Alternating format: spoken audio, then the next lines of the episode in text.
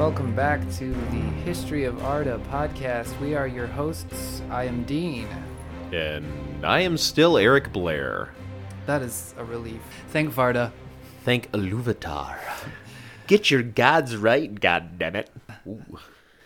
Um, so we left on a very dramatic cliffhanger last time. Um, Ungoliant, the great spider, and uh, Melkor, um, soon to be known as Morgoth, um, just attacked um, the two trees of Valinor. That's right. They went after the sticks with leaves. Wow, yeah, that was a that was a shocker. And uh, this episode is going to carry right on into the continue the drama.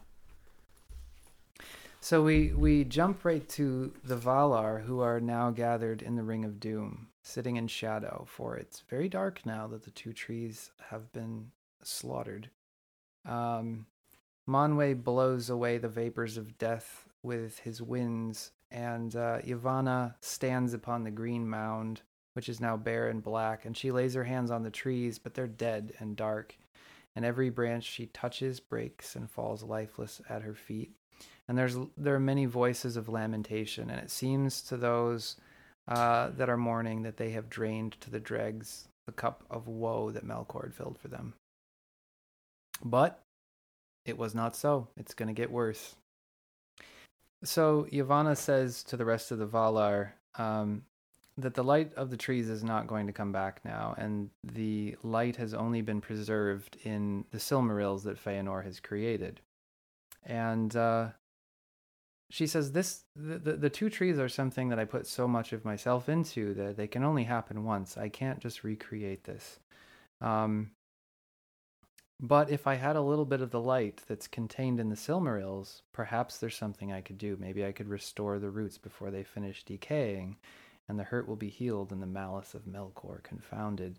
So Manwe says to Feanor, who is here with them at the Ring of Doom, Do you hear this? Are you going to give her the Silmarils? And there's this long silence, and Feanor doesn't say anything. And Tulkas gets impatient, and he says, Speak, O Noldor, yea or nay. But who shall deny Yavanna? And did not the light of the Silmarils come from her work in the beginning? You know, basically, like it's you borrowed her light. You may have created these gems, but you didn't create the light, um, the living light that is inside of them. Aule speaks up for Feanor and he says, "Slow down. You don't know what you're asking. the god of the smiths understands how much love you can pour into something you create. So let him think about it." So then Feanor finally replies uh, bitterly, um, you know, Yavanna, how you just said that there are certain things you can only do once. It takes so much out of you. You'll never be able to reach that level again. Um, that that's the Silmarils for me. Yeah, I can unlock my jewels, but I will never make their like again. And if I have to break them, I break my heart, and I will die. And I'll be the first of the Eldar in the land of the gods to be slain um, by your will. And Mandos, all creepy in the corner, says, Not the first. They didn't understand what he meant. So there's silence again. Feanor stands there brooding in the dark. And it seems to Feanor like he's surrounded by enemies at this point, and he remembers the words of Melkor. He remembers that Melkor told him, The Silmarils are not safe. The Valar want them. They'll try to take them from you and he remembers like in origin melkor is one of the valar or was originally and of course that means he would understand their hearts better than anyone maybe there was some truth to this a thief will reveal thieves so he says i'm not going to give you the silmarils of my free will but if you constrain me and you take them from me then i'll know that melkor is of your kindred and Mandos says thou hast spoken you know, Mandos, the doom giver. And so Nienna, goddess of mourning, uh, arises and goes to the mound where the trees are now dead. She takes back her gray hood, and with her tears, the same tears that gave life to the two trees in the beginning, she washes away the defilements of Ungoliant, and she sings in mourning for the bitterness of the world and the marring of Arda. And even as she is singing this song of mourning, Mandos's words a moment ago are explained because these messengers come for, from Formenos, the fortress where Feanor was keeping all of his gems and his silmarils, and his father and his people were all at. These messengers come from Formenos, and they say, You'll never believe what happened. a blind darkness came northward, and in the midst of it there walked some power for which there was no name, and darkness issued from it. But Melkor was also there. Right? And they're talking about Melkor and Ungoliant. And he came to the house of Feanor, and he slew Finwë, king of the Noldor, before his doors, and spilled the first blood in the blessed realm. He killed Feanor's father. For Finwë was the only one who didn't flee in terror. All the other people of Feanor got the hell out of there. Um, Melkor broke the stronghold of Formenos, and he took all of the jewels of the Noldor that were hoarded in that place, including the Silmarils. So Feanor stands up. He lifts up his hand before Manwë, and he curses Melkor, and this is where he gives him the name Morgoth, the black foe of the world. And that is the name uh, he, the great enemy will be known by ever after. He also curses the day that Manwë, you know, summoned all of the elves um, to come to Taniquetil for this feast, right? Because he thinks if I had just been there at at home with my father, maybe I could have done something. Originally, Melkor had the plan to kill Feanor at Formenos too. He was going to kill Feanor, kill Finwë, his father, take the Silmarils. So Feanor doesn't realize, like he thinks he might have stood a chance against Melkor, but really he probably would have just been killed.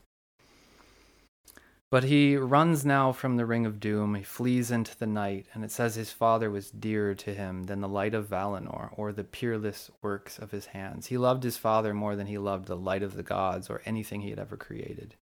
Right? And who among sons of elves or of men have held their fathers of greater worth? So there were uh, there were many who grieve for Feanor's anguish at this point, but he wasn't the only one who lost something. Yavanna is standing weeping by the dead trees, and uh, she's fearing that the darkness will now swallow the last rays of the light of Valinor forever. They know that Melkor has called upon some evil power beyond the realm of Arda, you know, which took the form of Ungoliant. And the Silmarils are gone now. So, meanwhile, Morgoth and Ungoliant are fleeing north um, through a place called Araman, which is on the eastern coast of the continent of Aman. It's a wasteland um, north of the Swan Havens. And they're passing from there into the Helcaraxë, which is the grinding ice, and it's sort of an ice bridge that connects Aman back to Middle Earth, and um, it's a very treacherous way for mortals to try to pass across. In fact, I'm not sure that anyone mortal could make it. Um, elves stand a chance, but um, so they're they're crossing the the grinding ice and they come back into the north of Middle Earth. Um, and if you remember back to when uh, Morgoth, we're we're going to be calling him Morgoth from now on. If you remember when Morgoth was in power, he created his first stronghold of Utumno in the north, but he also created a second sort of uh, smaller stronghold called Angband on the western coast. Utumno was utterly destroyed um, in one of the battles that the Valar have with uh, Morgoth. He can't go back there anymore.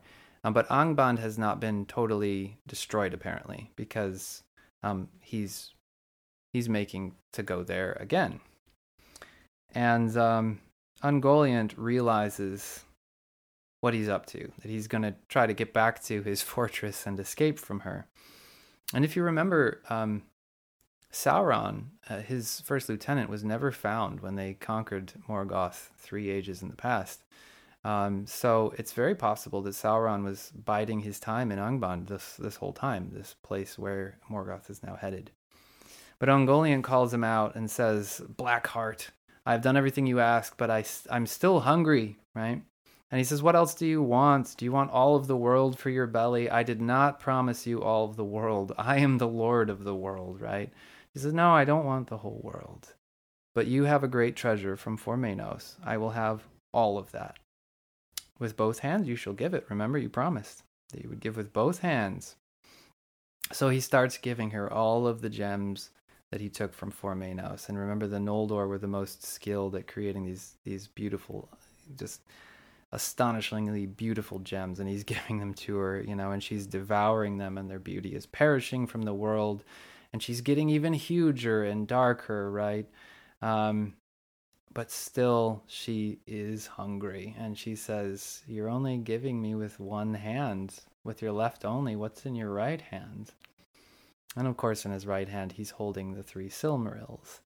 And they are still locked in this crystal casket right? So they're not touching directly to i guess his skin. But nevertheless i guess he's so evil that they're burning him right through the casket and he's in agony holding these things and yet he still won't open it he won't give them to her. And he says no you've already you've already gotten everything that i owe you. Um, i don't need you anymore. You will not have these. Uh, you won't even see them. I name them unto myself forever. But Ungoliant has grown so giant and terrifying at this point uh, and he is losing more and more power as this whole scenario is going on. So she turns on him now. It's the fight of the thieves.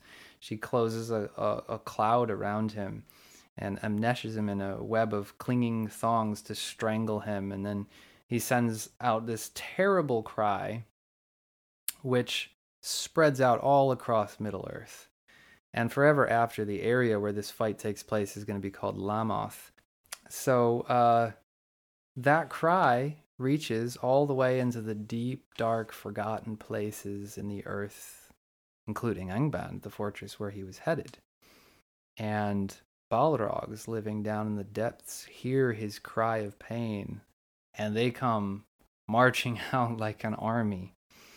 And uh, they pass to Lammoth like a tempest of fire, and with whips of flame they rip apart the webs of Ungoliant, and she's she quails and turns to flee and belches black vapor all over to cover herself. And she goes to a place uh, beneath Ered Gorgoroth, um, a land that would be called Nan Dungortheb, or in English, the Valley of Dreadful Death, because of the horror that she bred there.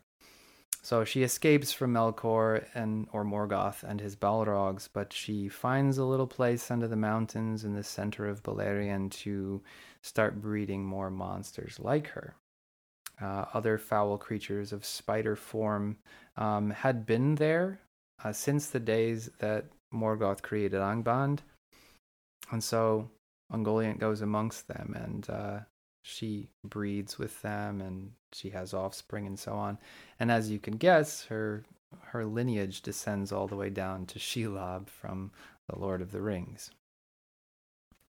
We don't know what happens uh, to Ungoliant in the end. Um, at some point, she left the Valley of Dreadful Death and fled south and was never seen again. Um, but some have said that she ended long ago, and in her uttermost famine, she devoured herself at last.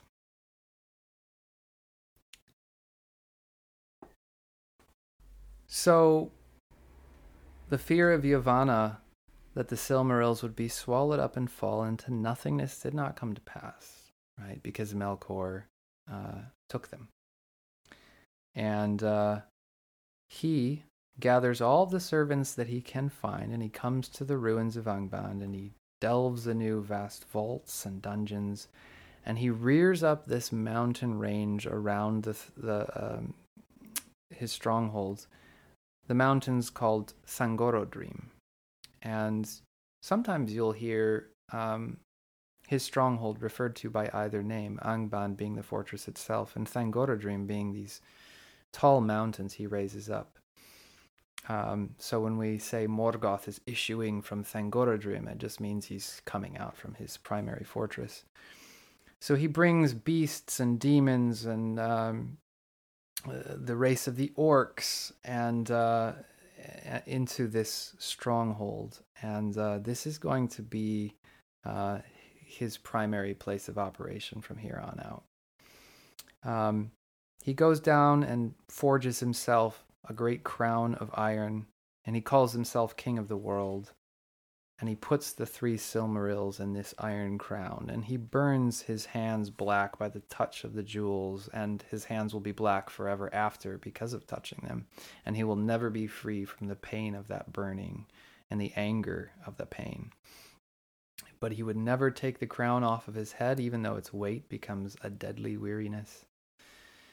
Um, and he's never going to really depart from Angband again, except for one more time. Um, this is really, he's going to have everyone else doing his bidding from here on out. Um, and he's going to issue more of his power into the things that he's uh, manipulating than going out to do single combat or anything again.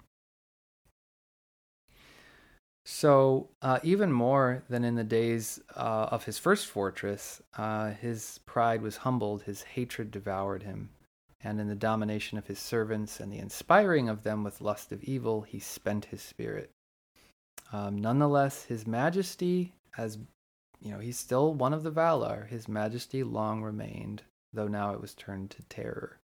And before his face, all save the mightiest sank into a dark pit of fear. So now it's known that Morgoth has escaped from Valinor, and uh, we're not going to be able to chase him down. Uh, Orome and Tulkas tried, but were ensnared in webs and couldn't get close to him. So the Valar are long seated in darkness in the Ring of Doom, and the Maiar and the High Elves, the Vanyar, are standing beside them and weeping.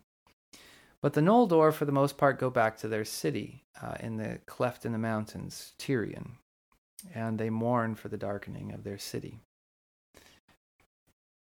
And then, suddenly, Feanor appears in the city of Tirion, and he calls on everybody to come to him at the high court of the king on the summit of the hill. Um, now, remember, he was banished, and that banishment had not yet been lifted, so even showing up there, he's going against the will of the Valar. And this great crowd gathers around him to hear what he's going to say and everyone is bearing torches so it also sets this atmosphere of like revolution and uh, that that eerie light you know? We know the light of the two trees which is shown for countless years at this point on the city. Everything is dark so instead we have we're lit by the light of torches. It says Feanor is a master of words and his tongue had great power over hearts when he would use it. And that night he made a speech before the Noldor which they ever remembered Fierce and fell were his words, and filled with anger and pride. And hearing them, the Noldor were stirred to madness. His wrath and his hate were given most to Morgoth, and yet well nigh all that he said came from the very lies of Morgoth himself. But he was distraught with grief for the slaying of his father, and with anguish for the rape of the Silmarils. He claimed now the kingship of all the Noldor, since Finwë, his father, was dead, and he scorned the decrees of the Valar.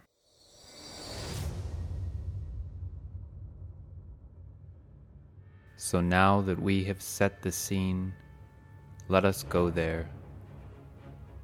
Let us stand in the city of Tirion, in the midst of the crowds, amidst the flickering torchlight and let us listen to the speech of Feanor to the people of Tirion. Why, O people of the Noldor?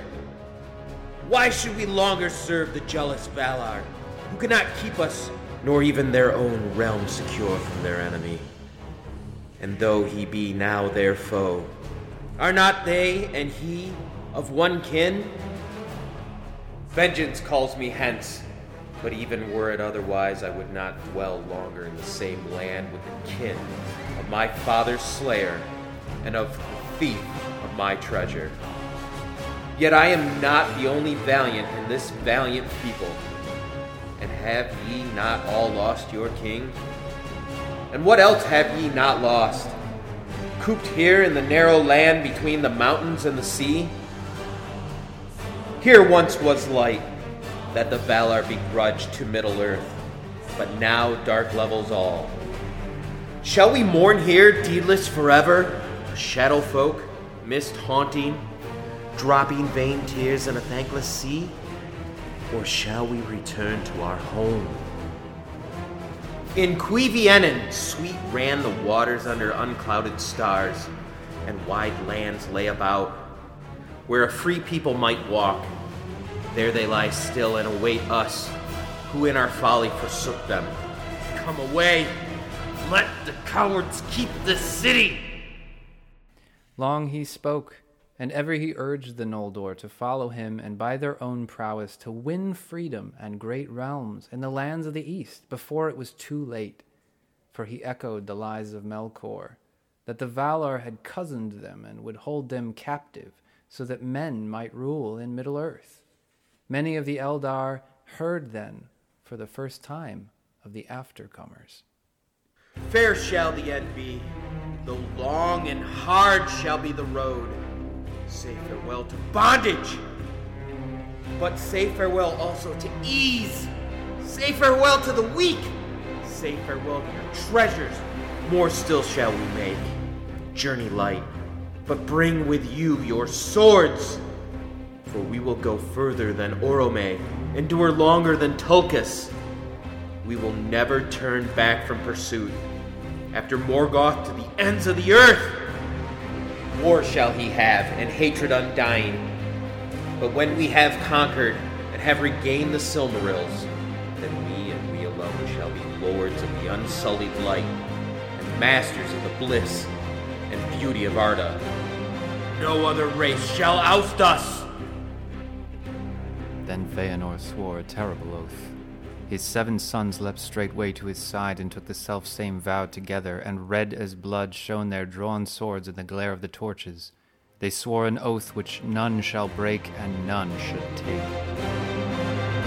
Be he foe or friend, be he foul or clean, brood of Morgoth or bright Vala, Eldar or Maia or aftercomer, man yet unborn upon Middle Earth, neither law nor love nor league of swords, dread nor danger, not doom itself, shall defend him from Feanor and Feanor's kin. Whoso hideth or hoardeth or in hand taketh,